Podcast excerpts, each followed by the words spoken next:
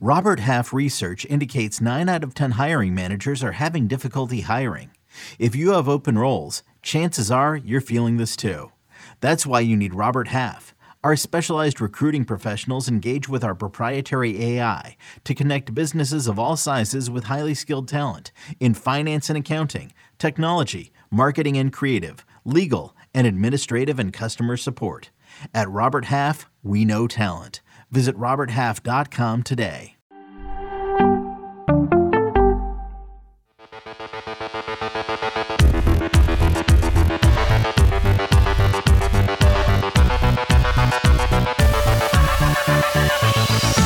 Welcome to another episode of our off-season edition of Fantasy Football Today DFS.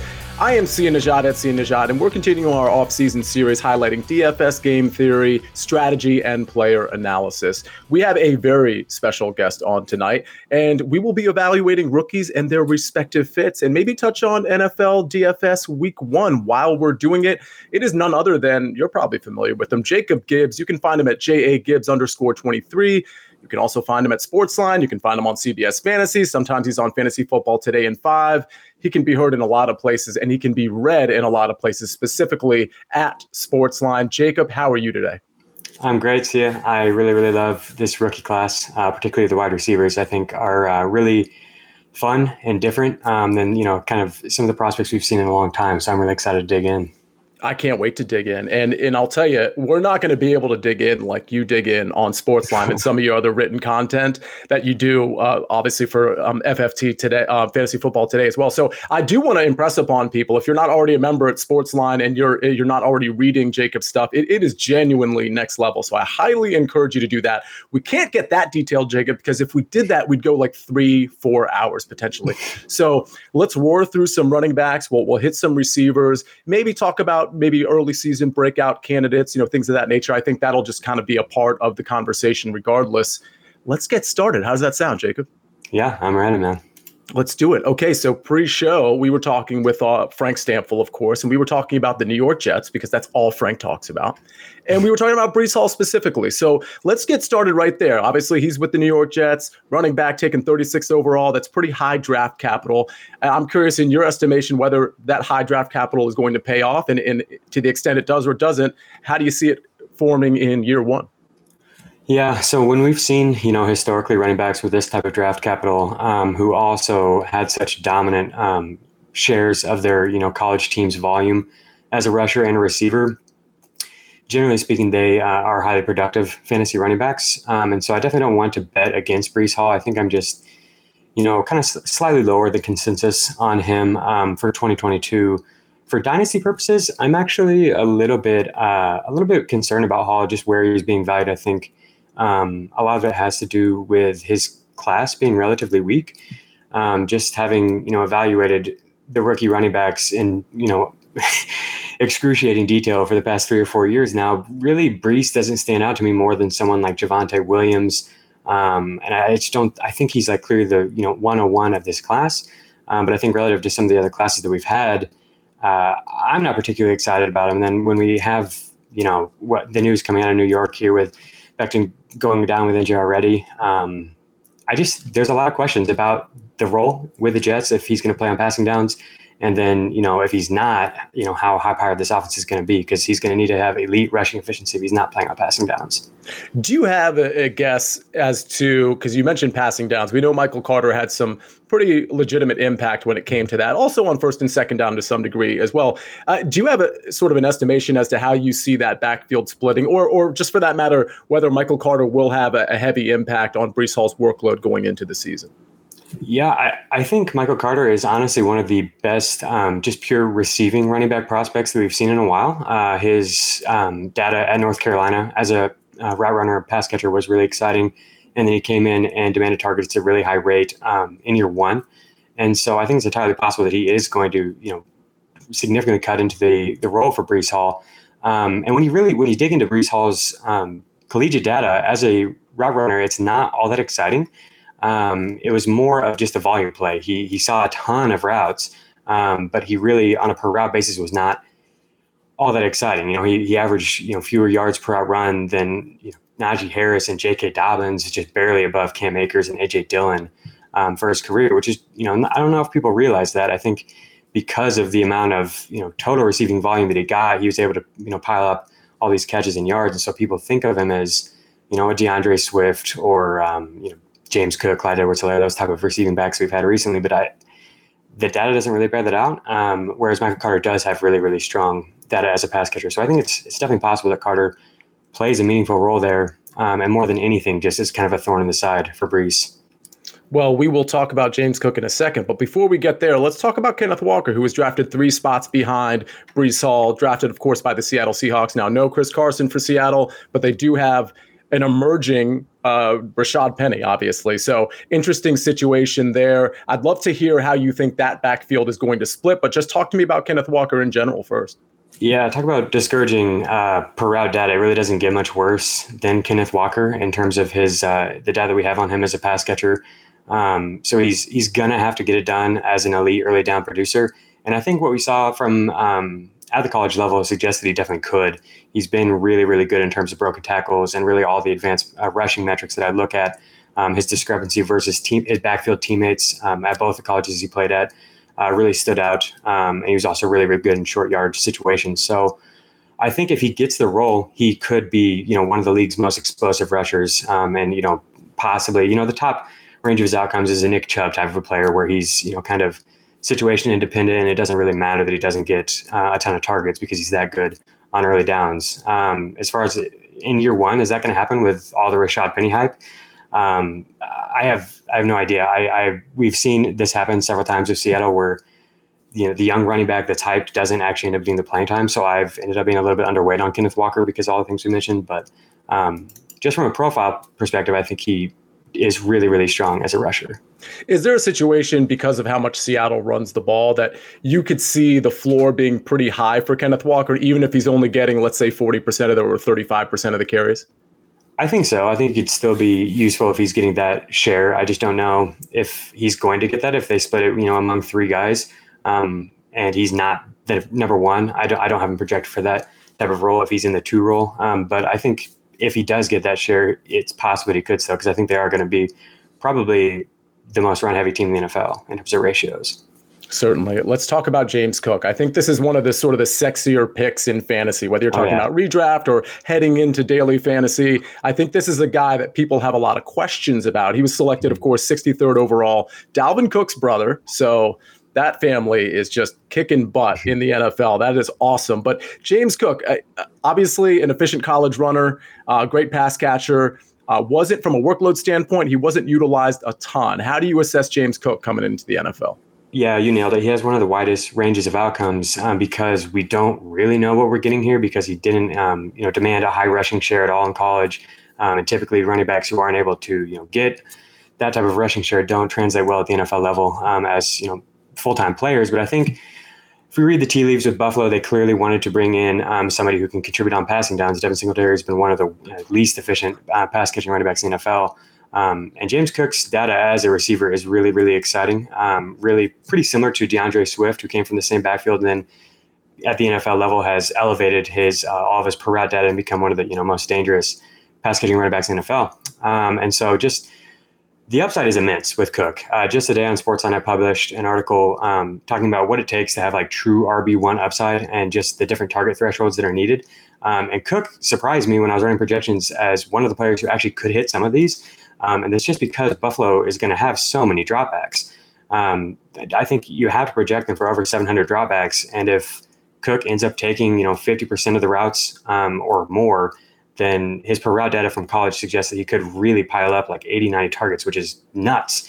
Um, but that's exactly it. Like the ceiling is really high, but we really also have no idea what the role is going to be at all. So he's a great best ball pick um, and somebody that I'll be really excited for in DFS if we do see him start to get a regular role.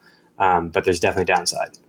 Yeah, and just an FYI on that, while we will touch on DFS, keep in mind James Cook is in that singular game on Thursday night football against the Rams. So salaries aren't out yet for that. But, you know, that's probably not a spot. And we'll have to monitor training camp. Maybe that's not a spot you play James Cook. Maybe it is. That's just something we're going to have to wait for the preseason to flush itself out. But I do think once he's on the main slate, he's going to, especially if, if we see him having impact early, he's going to be somebody that's very attractive. Some people aren't going to want to take the chance on him. Some people will. And, you know, it's kind of just to Jacob's point it's boomer bust. At least early, it's going to be boomer bust for him. Speaking of boomer bust, I mean, this guy is certainly maybe maybe not either because he has somebody in front of him, and it's Rachaad White. Obviously, Leonard Fournette is going to be the lead back in, in Tampa Bay, but I, I feel like they drafted Rachaad White for a reason. And tell me what you think of Rachaad. I'm really excited for Rachaad White as well. Um, he has maybe an even more volatile projection here than James Cook because the sample size we have on him being good, especially as a pass catcher, is so small. Uh, he only ran 233 routes at the college level, um, but the data I have on those routes is really, really encouraging. Uh, was targeted on 24% of his routes, averaged 2.6 yards per route run, which is way higher than any running back that I have over the past five years. I have no idea if we can trust that because it's such a small sample size. Uh, typically, I want 350 more routes, um, and he was only at 233. But um, the profile is really strong in terms of the ceiling. He could be a three down contributor at the NFL level who draws targets at a high rate. Um, and then obviously we've seen Leonard Fournette targeted at such a high rate in this role in Tampa Bay. So if something happens to Fournette, Rachaad White could step in and be like a top 10 running back right away in fantasy. Absolutely, I think Rachaad White is a very interesting guy to take a chance on. Um, yeah, obviously for for DFS, if something happens to Fournette, but but in best ball certainly, and in your redraft leagues as a late pick, um, whether you're uh, handcuffing or not, I think Rachaad White is a, a, very good speculative play. Which leads me, speaking of potential handcuffs, leads me to TDP touchdown Davis Price, otherwise known as Tyrion Davis Price. San Francisco selected him 93rd overall we're hearing good things about him so far. And I, I, think he's one of those guys, especially because of the offense he's in and because of the ability for any Shanahan offense. And I'm talking about Mike and Kyle, just sort of rotate through running backs and make sure that they're successful. I think Price has, especially when you consider Elijah, like Elijah Mitchell is probably going to be the workhorse, but he's not exactly like built for running a full season, you know, 20 touches a game. So I think mm-hmm. T- Tyrion Davis Price is really interesting. Where are you at on him? I didn't like his prospect profile. Um, and honestly, I was pretty confused by the pick. I thought uh, there were several running backs who profiled similarly in, t- in terms of what Tony Davis Price does, um, who I preferred. Uh, Zamir White for sure. Um, I, I, thought Brian Robinson would, would, have been a better fit there a Spiller. Um, but this is where he landed, and San Francisco clearly likes him because of the uh, investment that they made. And um, I mean, we saw with Trey Sermon last year that doesn't necessarily mean anything. Um, but they are excited about this guy, and everything I've heard out of camp has been good. Um, he and for as negative as I've, as I've been about his profile, he did uh, he did step it up a lot in 2021. He rushed for thousand yards um, on a pretty bad LSU squad, um, and his rushing success rate was 11% above his teammate average, um, and only Dameon Pierce had a higher discrepancy among the rookies that I evaluated. Um, so in 2021, he was pretty freaking good as a rusher. Uh, so maybe he's somebody who just takes a while to adjust and uh, is getting better. And we sh- I shouldn't judge him too harshly because of the early career data. Um, but in terms of the things I like to look at, he he didn't stand out. He really he had I think the worst yeah the worst broken tackle rate um, and the worst explosive rush rate among the rookie running backs that I evaluated. So. I think he could take a role, and just because the amount of rushing that San Francisco does, he could be relevant in fantasy, but he doesn't offer much as a pass catcher, and uh, there are definitely some concerning uh, advanced metrics on him. I think it might be that draft pick might be attributed to just Kyle Shanahan's ego. He's like, I'm going to take right. a running back that doesn't rate out well per Jacob Gibbs just to show him that me and my dad can make any running back amazing. So we'll see how that plays out. But I'm really glad you mentioned Dameon Pierce because that's actually the, the next guy I wanted to ask you about. Drafted 107th overall by the Houston Texans listen, there's not much competition here. I mean, this mm-hmm. guy, in my opinion, Jacob, could be the week one starter. Maybe that's overstating it, but maybe not. He's 4,800, by the way, week one versus Indianapolis.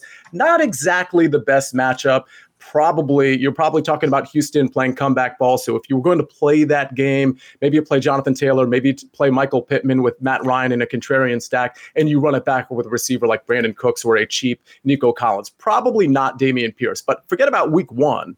Jacob, how do you feel about Dameon Pierce in general? I like Pierce a lot, actually. I, I feel like um, people were kind of negative about that pick originally, and uh, you know, we're like, don't overreact to the landing spot and the lack of competition. Dameon Pierce isn't very good, But the more I dug into him, I, I haven't found that to be the case. He's somebody who really improved year over year. And by his final season, he broke tackles at a ridiculous rate 47%, um, which led the class. And also, Javonte Williams and Travis Etienne are the only two running backs with at least 100 rushing attempts to break tackles at a higher rate uh, in the five years I have that data available. So that's exciting. He doesn't bring much as a pass catcher, but he does, you know, he has shown an ability to be an explosive rusher who can break tackles. Um, and Houston needs playmakers, you know, um, especially in the backfield. So I think it makes sense that he's somebody who could take on a pretty, you know, large share of the early down work. Um, and I think Houston's offense could be a little bit better than people realize um, under new management here.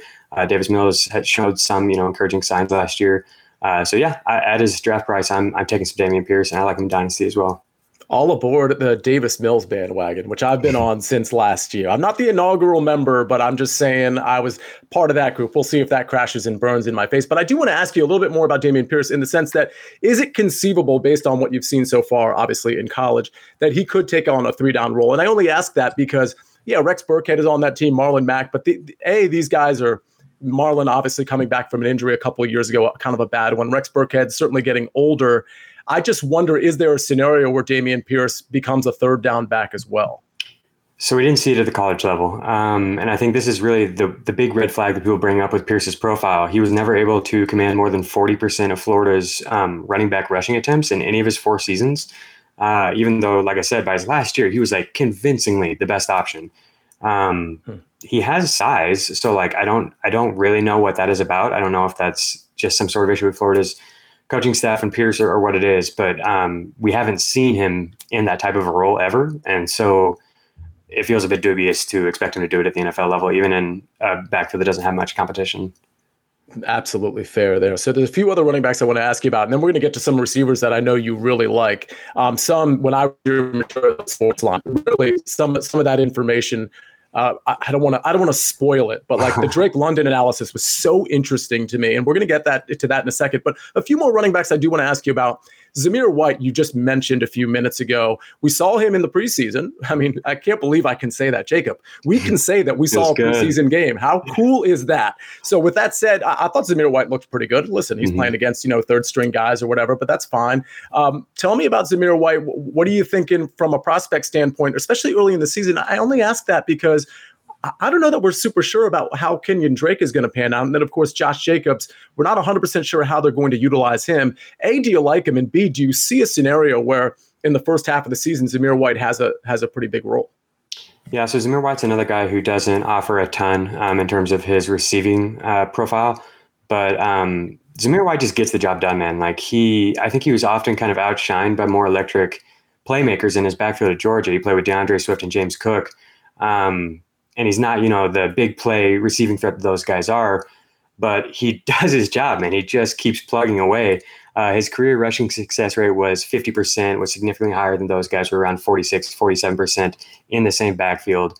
Um, basically, his data profiles White as a slightly worse version of former Georgia running backs like Sony Michel and Nick Chubb, similar type of a running back to those guys. Um, those two were definitely more explosive than White, but their rushing success rate and their short yardage data was pretty comparable.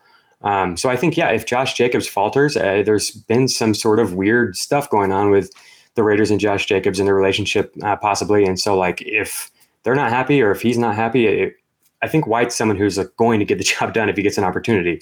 Um, and if that opportunity arises in year one, I think he could be a you know pretty productive top 24, top 30 fantasy back. Let's boldface what Jacob said on the front end there. Zamir White played in the same backfield at Georgia as James Cook and D'Andre Swift uh, running back university, apparently, over there in Georgia.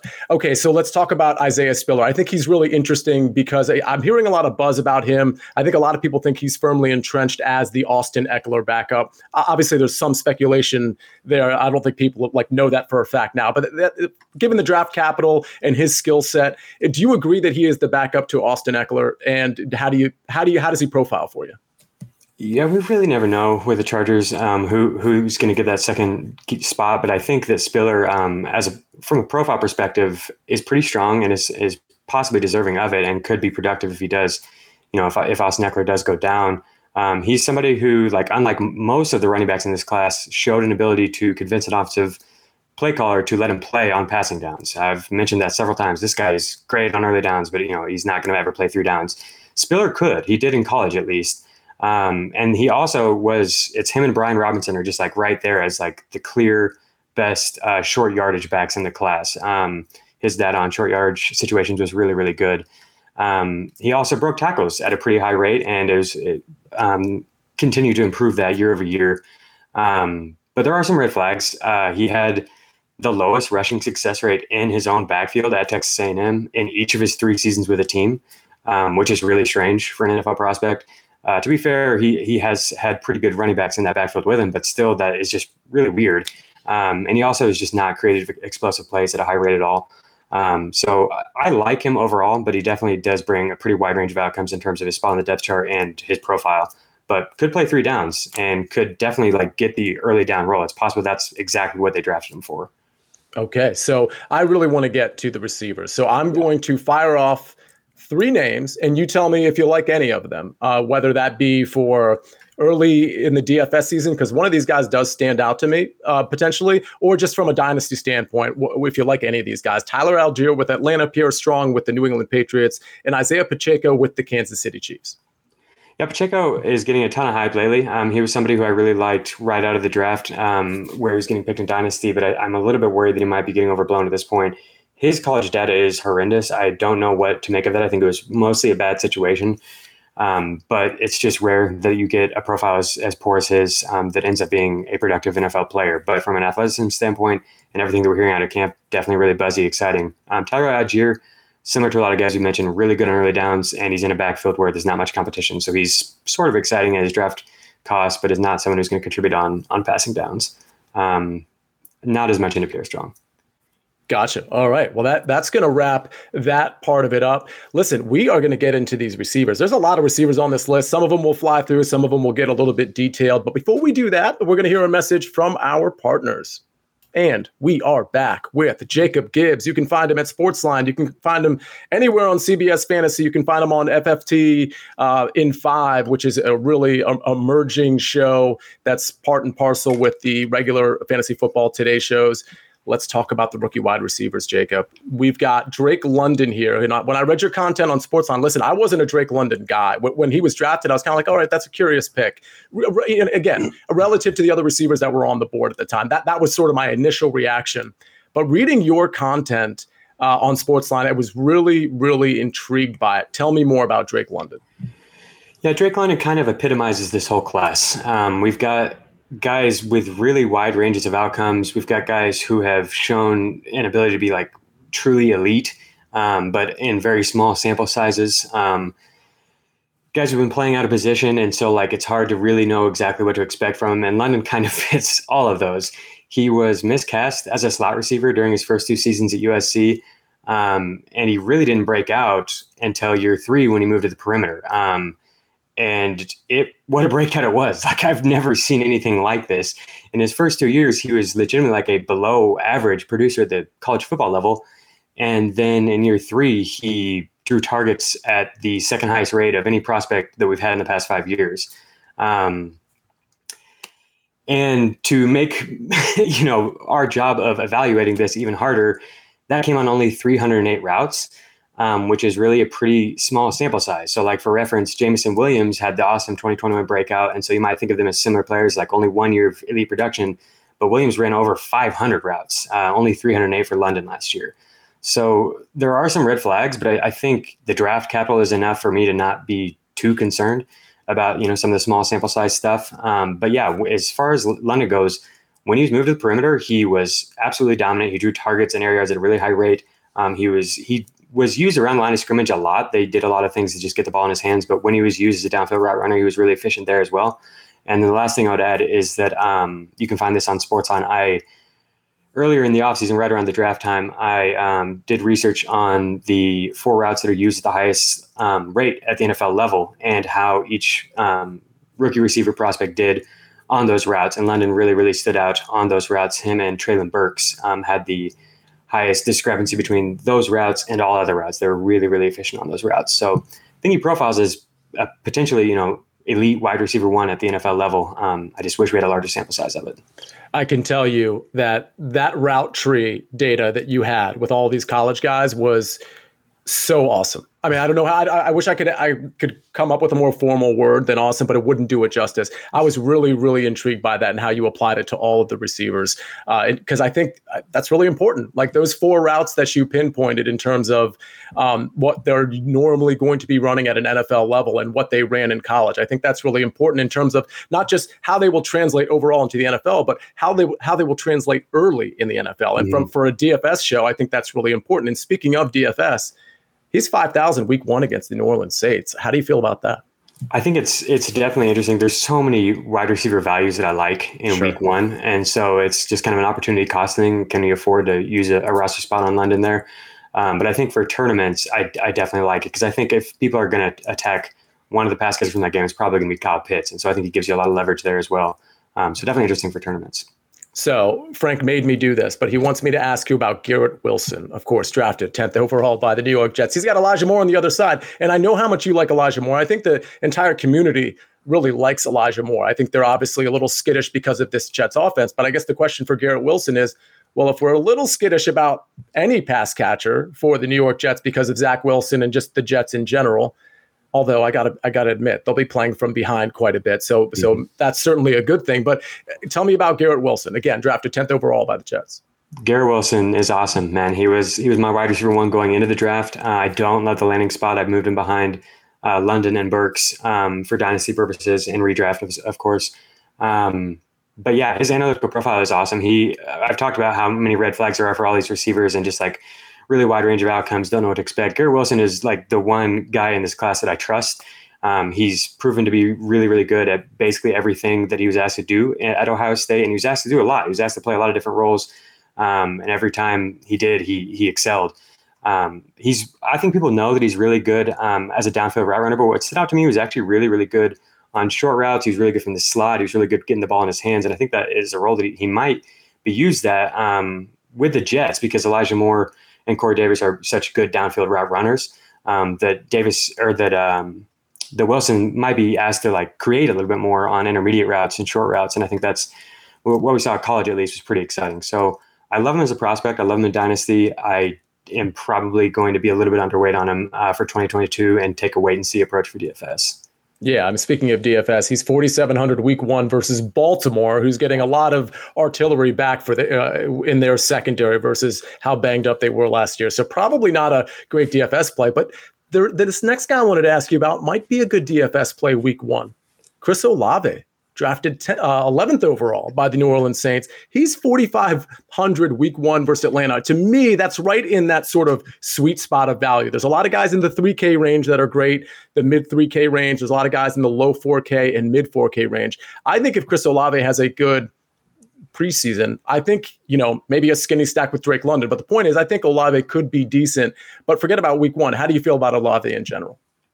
I think he is really interesting uh, for week one for um, DFS purpose in general because I think he's somebody like week to week who's going to have a really high ceiling um, because of the types of routes he's likely to run at the NFL level. Um, he's somebody who you know produced really well on the big four routes as well. Uh, really, everything about Lave's profile is extremely exciting. The only thing that um, stands out is that in year three he really fell off. His efficiency, his efficiency metrics, um, his volume, everything fell off. And I think you know it didn't have a lot to do with him. I think it was more just that uh, Justin Fields wasn't there anymore. The offense was focused more on shorter passing. Um, and they're really, really, really good receivers at Ohio State. Um, and so, like, we saw him fall to like the wide receiver three in his own offense, which is really rare um, for such a strong prospect. Um, but everything else that I've seen from Olave is is dope. I think I think he's going to be really, really good and somebody that'll be targeting a lot in DFS. So this next guy we can touch on just for a second because I don't think he's going to be starting the beginning of the season. I'll, I'll be happy to take your take on that one. But he tore, tore his ACL in January, so I think we're looking at maybe middle of the season here. Jameson Williams drafted 12th overall by the Detroit Lions. Again, he had that ACL injury. Just from a prospecting standpoint, how do you feel about Jameson? From a prospecting standpoint, he's so exciting, man. He's just dripping with potential. Um, but I'm a little bit worried about how things are going to fit for Williams in 2022. I think he's just I think him and Jared Goff are pretty incompatible in terms of the types of routes that James Williams is going to run and the types of passes that Goff likes to make. Um, I also think the you know ideal role for Williams is um, an offense where he can run from the slot and stretch um, opposing zone defenses, kind of like we've seen with Tyreek Hill. Um, that he was really efficient that in that way um, at Alabama, and I don't know if he's going to get many opportunities with Amon-Ra St. Brown there. Pretty much always occupying the slot. Um, there's a lot to like about Williams long term, but I think for me, I'm going to kind of wait and see how he does in year one, and probably be buying a lot in Dynasty after this year. So, Jacob, this next guy is near and dear to my heart, but I don't think he's near and dear to yours based on some of the metrics that I was uh, reading on Sportsline, on some of your uh, your content in Sportsline. I'm a Washington Commanders fan, otherwise known as the Washington Football Team. I think I'm still going to call them the football team this year. I, I, was kind of like just getting used to that, and here they drop another name on us. Jahan Dotson drafted 16th overall, a little higher than people expected. For the record, he's 3,400 week one versus Jacksonville in DFS. Probably not a guy I'm playing, but you know certainly you could take a flyer on a guy that's 3,400. Either way, Jahan Dotson, how does he profile for you? He's uh, just he's the type of receiver that's is difficult for me to profile because I think he really suffered from poor quarterback play, um, and so his analytical profile is just not very good. Um, and I, I, I don't know how exactly to evaluate him. Um, one thing that really stood out with Dotson is that his numbers were inflated by scripted touches. Um, so screens, slants, flare routes, just short routes, intentionally getting the ball in his hands. Um, and even with them going out of their way to get him the ball that way, his his analytics really weren't that strong relative to the rest of the receivers in this class.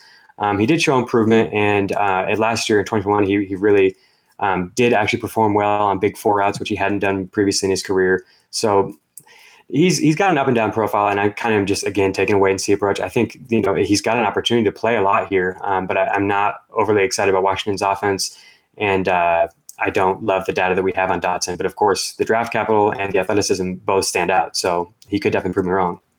Okay, Jacob, that kind of hurt the whole Washington offense thing, but I'm not mad. I'm just, you know, I just I've been excited about Washington's offense for like two or three straight years here, man, and they uh, just no, I get it down. Jacob, I, I please, believe me, you're preaching to the choir here as a lifelong Washington fan.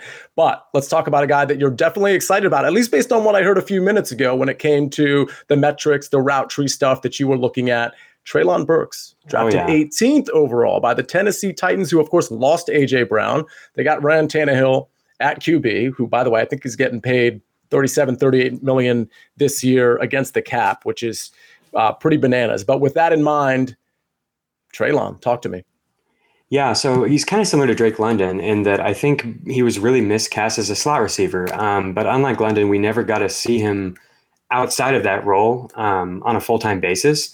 So we have to just, you know, speculate on, you know, the small subset of routes we have outside of the slot within each year. And um, those routes are really exciting. But again, it's a very small sample size. But yeah, when Burks was outside of the slot, he was elite in terms of his efficiency on downfield targets, um, his perimeter targets, his verse press coverage. He, he excelled, but again, really, really small sample size. Um, but yeah, when he was in the slot, he was actually less efficient than was when he was on the perimeter, which um, most of the time those uh, slot routes actually boost efficiency for college football players. So I, I, just wish we would have not seen him pigeonholed into this short yardage role at Arkansas um, because it gives me some you know skepticism about whether he can really run um, an NFL level route tree right away. He performed really well when he ran big four routes, but he wasn't asked to do it very often. Um, they, he was another player who really benefited from scripted touches. The team really went out of their way to get him those looks. Um, but I think we could see something sort of similar at Tennessee, who is you know hurting for playmakers um, has targeted AJ Brown at one of the highest rates of any players in the NFL, and then you know obviously traded him away and immediately got Treylon Burks. Um, so I, am excited for him. I, am definitely higher than him on, than uh, the field is going into year one, and I'm going to be playing him a lot of DFS because I think uh, he brings a lot of upside in this role. And I think there's a lot of unknown. I think people are you know there's been negative news around him in camp, and then also people don't know what the role is going to be like. So I think people won't be rostering him a lot, and I'm going to try to take advantage of that early in the year in tournaments. So you, you, talk about unknown, and this next guy I want to ask you about, who was drafted 34th overall, is extremely unknown because he's he's having a rough camp. Uh, I think he's been a, a, little hurt as well, and it's Christian Watson, of course, but he also has Romeo Dobbs. Um, I should say Doubs. I think that's how you pronounce it. Romeo Doubs that is um, flanking him, if you will. Uh, just give me your uh, analysis on both of those guys. We know Watson's coming from a D1 AA program, so I, I would imagine that's hard to analyze, but you tell me. Right. Yeah. So I actually don't even have Watson's data in our database because of that, which is frustrating. Um, but everything from prospect profile is exciting. Obviously, the draft capital is exciting. But when I, I just am really leery of taking a rookie in Green Bay with Aaron Rodgers in general, but especially one who is had kind of a slow start like Watson has. Um, and yeah, with Romeo Doubs playing really well, I'm I'm ended up being you know significantly underweight on Watson. He was somebody who I was taking a lot early in best ball formats. Um, and I think he definitely will bring a lot of week to week upside because of the type of routes that he'll be running um, if he does get on the field. But I'm probably going to take a wait and see approach with him, um, and probably with Doubs as well because I think uh, just there's been so much attention around him. I just there's other guys out there that target. Fair enough. Yeah, I think Doubs is interesting, particularly from a DFS standpoint. If he if he continues yeah. to shine, because I think he's a flat three K in DFS week one. Yeah. So again, that's against Minnesota. And I think that Minnesota Green Bay game is an intriguing game because what, what happens in week one is you're going to get a lot of ownership going to the Chargers Raiders game, to the Kansas City Arizona game. That Minnesota Vikings game versus the Packers, it's not going to get ignored by any means, but it's certainly going to be lower roster than than some of these other high profile games. So I think Doubs is an easy sort of run back maybe with a with a Cousins or and a Jefferson stack where you obviously you could go the other way around. But I, I think he's an interesting piece that a lot of people are already thinking about playing week one because he's he just gets talked about a lot. He's just one of those mm-hmm. shiny new toys that everybody wants to to play with. Wan'Dale Robinson, uh, drafted 43rd overall, he's really interesting to me because he's getting a lot of good press as of late. I think people are still kind of stuck on evaluating Kenny Golladay with the Giants because he was hurt most of last year and very unproductive. And then of course there's Kenny Golladay, who oh by the way is 4100 in DFS week one against uh, those Tennessee Titans we were just talking about. How do you feel about Wan'Dale Robinson, who for the record is 3K week one against Tennessee? Yeah, Robinson is another guy who brings a really interesting profile. Um, he was one of the most productive single season um, players we've seen at the college level in a long time. He uh, matched Treylon Burks in yards per out run. He was just behind Drake London in targets per out run in 2021. Um, he did benefit a lot from scripted touches. Obviously, he's a short yardage guy, but he was actually you know pretty efficient outside of that as well, um, just on any given uh, route. Um, and he, he was decent on big four routes. He was more efficient outside of the big four, but it wasn't. He was still one of the you know more efficient producers in the class on those routes. Um, and then I was expecting him to fall to like the fourth or fifth round. We got his measurables, and then New York comes in and picks him in the second round. And like so now we have somebody who has an elite profile and the draft capital to back it.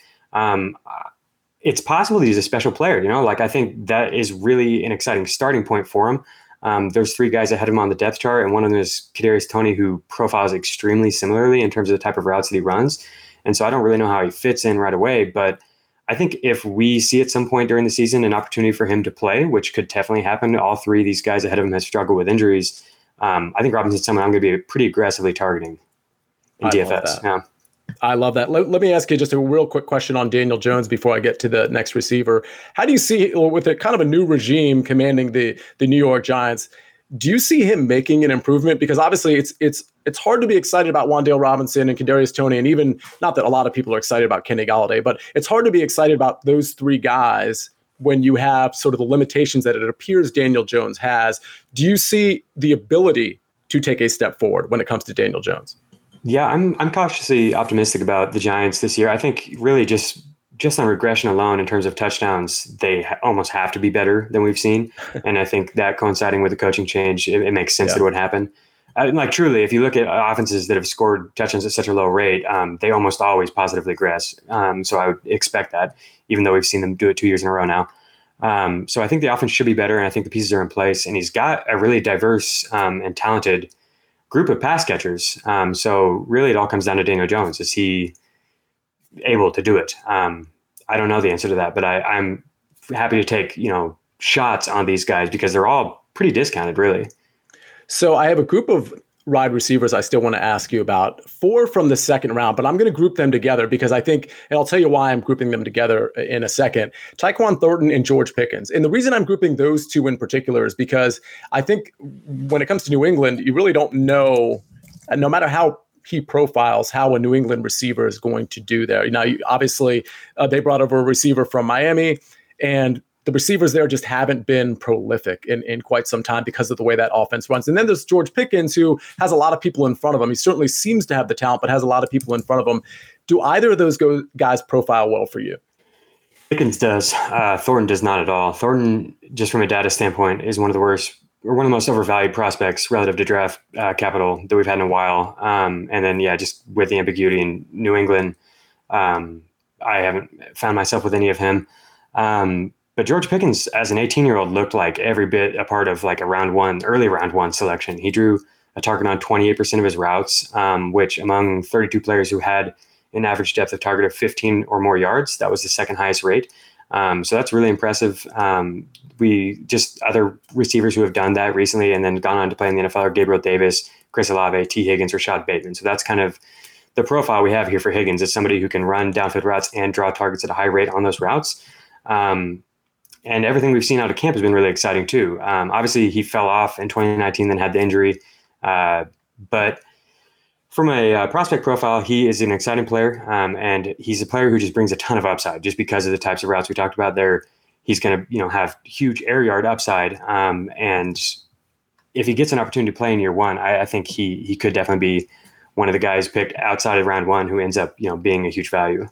So the second two I want to ask you about is Alec Pierce who I'm assuming is going to at least get the opportunity to step in as the wide receiver three behind Michael Pittman and Parris Campbell. But maybe you think he could jump Parris Campbell. But then the next guy is a guy that's talked about a lot, and that, of course, is Skyy Moore. So how do you assess those two? Yeah, I'm a huge Parris Campbell fan, so I don't. I definitely don't think Alec Pierce is going to supplant him from uh, a target um, drawing standpoint. But I do think Alec Pierce is a really solid, like real life player. Um, he had you know pretty strong big four data. Um, he was one of the best deep threats in the class. Uh, he was by far the worst uh, when it came to short yard routes, um, and I, I, think that's just not the role that he's going to you know play. He's going to be a downfield uh, field stretcher, but like the only problem is the Colts just don't throw downfield. They ranked 31st. Um, in go route frequency target rate last year. Um, the only team that ran go routes less often was the Falcons with Matt Ryan, and that's where Alec Pierce really excels. So I don't love the fit, but I do like the player, and I think he's somebody who you could buy in dynasty after this year. Um, I love Skyy Moore as a prospect, as a long term prospect. He is another guy who might not play a ton in year one. I think they've got you know a, a decent group of receivers already. Um, and Skyy Moore is a convert, converted cornerback who did kind of struggle when I looked at the big four data um, it was decent, but then he was much better on the other routes. He was somebody who got a lot of scripted touches drawn up for him. Um, but from a prospect perspective, Skyy Moore is really, really exciting. And then we've seen him being used in a lot of different ways in camp, um, and everything has been really, really strong out of Kansas City. So I think he's a great guy to take shots on early in DFS if you think he is going to play a regular role, um, because he's a stud. He could come in and fill it up right away. So I'm going to put you on the spot real quick. Fantasy points per game this this coming season. Kansas City Chiefs receivers. You basically have four to choose from. Who are the top two? Uh, I guess I've got to say Juju, but I honestly am relative to the field. am very underweight on Juju. Um, and I'm going to go with Mecole Hardman, which nobody is picking, but I think that we have a lot of data on Mecole that's actually pretty exciting from these past few years. Um, he's been much, much better when Tyreek has been off the field. They've been intentional about getting the ball um, when Tyreek has been off the field. And I think, you know, it's either going to be him or Skyy Moore who's filling that role this year. Um, so yeah, I think there's yeah, here we are, one more year with Mecole Hardman. Why not?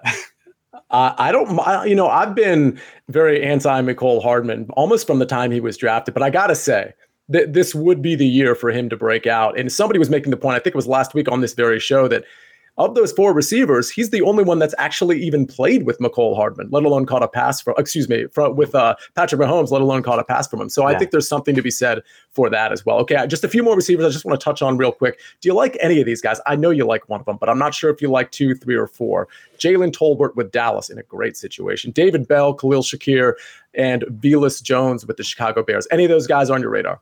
I actually really like the first three you mentioned. Uh, Jalen Tolbert, I love. He's moved into, he's almost in the top 40 for my um, 2022 rankings, which is nuts.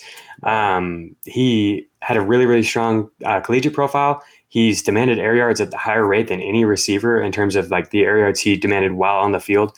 Um, I just put out an article on that. It's called uh, volume hog rate, and it just looks at like while on the field how much of the targets and volume did a player um, command, and he really, really stood out there. And now he's going an opportunity where he could command a ton of volume right away. Um, an explosive playmaker downfield. I, I love Jalen Tolbert. Want to get as much of him as I can. Uh, he, I think, plays on Sunday night in week one. So you somebody you can stick in that captain spot real cheap um, before people are really, really on him. Um, so love Tolbert. Uh, David Bell, I, I, wish he didn't have a slow start to camp here because he, I think, fits perfectly as the Jarvis Landry replacement. He's been really, really good in that type of role at the college level. He's really drawn targets at a high rate, and I think he's somebody who come in and be a PPR producer right away, uh, potentially. But I, I, I, don't love when rookies, you know, struggle to get things going early in camp.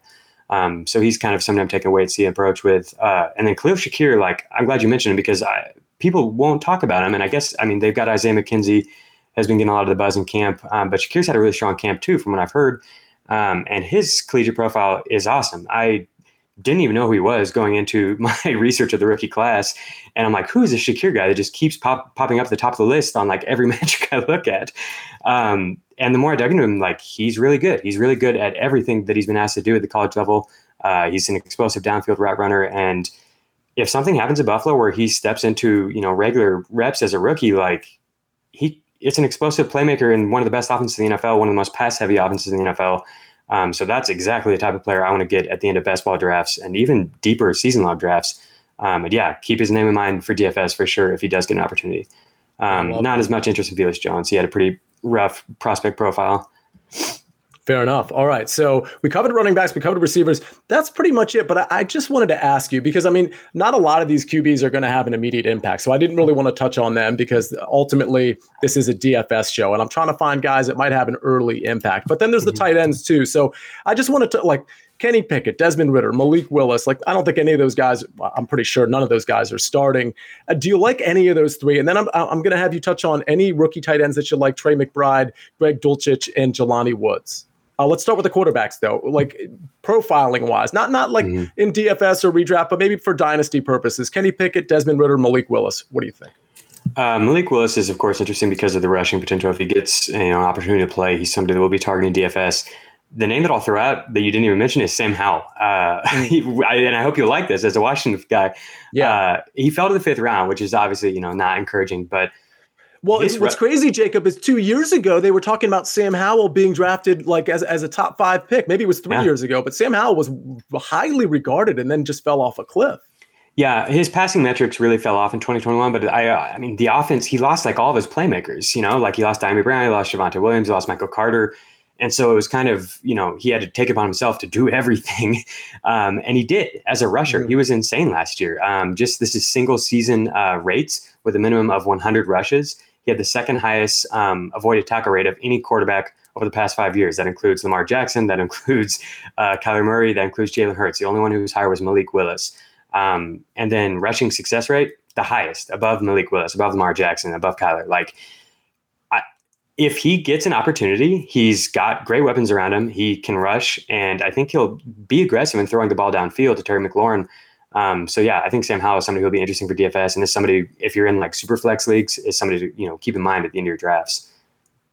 You're you're just saying that because you know I'm a Washington fan. You know, no, I was upset I, I about your earlier for real.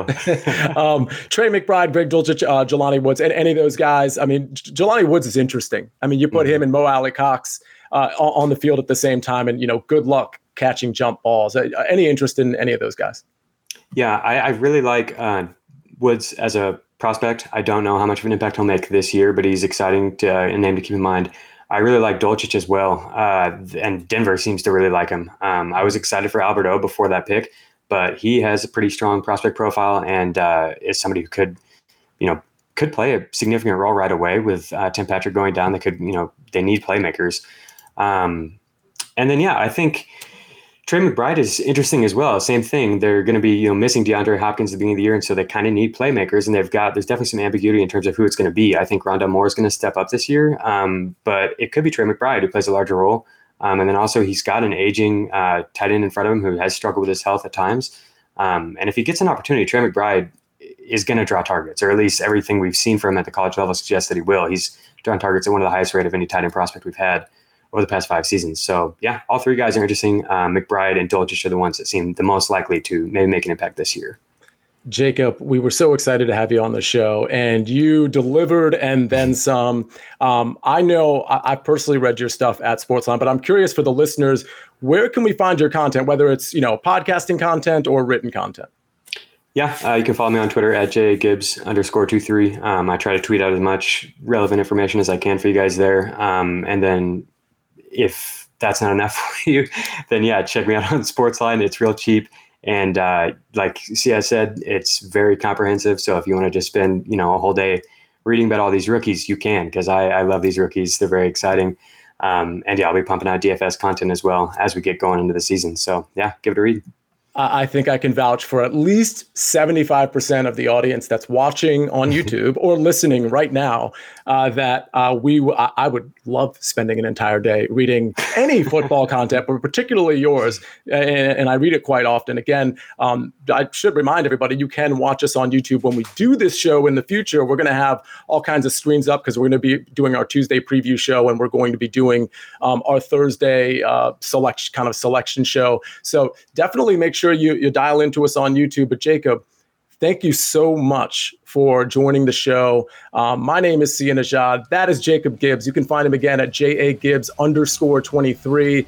This has been our offseason series. We're, we're going to come at you next week as well, like we've been doing every single week with all kinds of different analysis, player analysis, game theory, you name it. We've been here for you. Tune in next week. We'll be we'll be back. See you.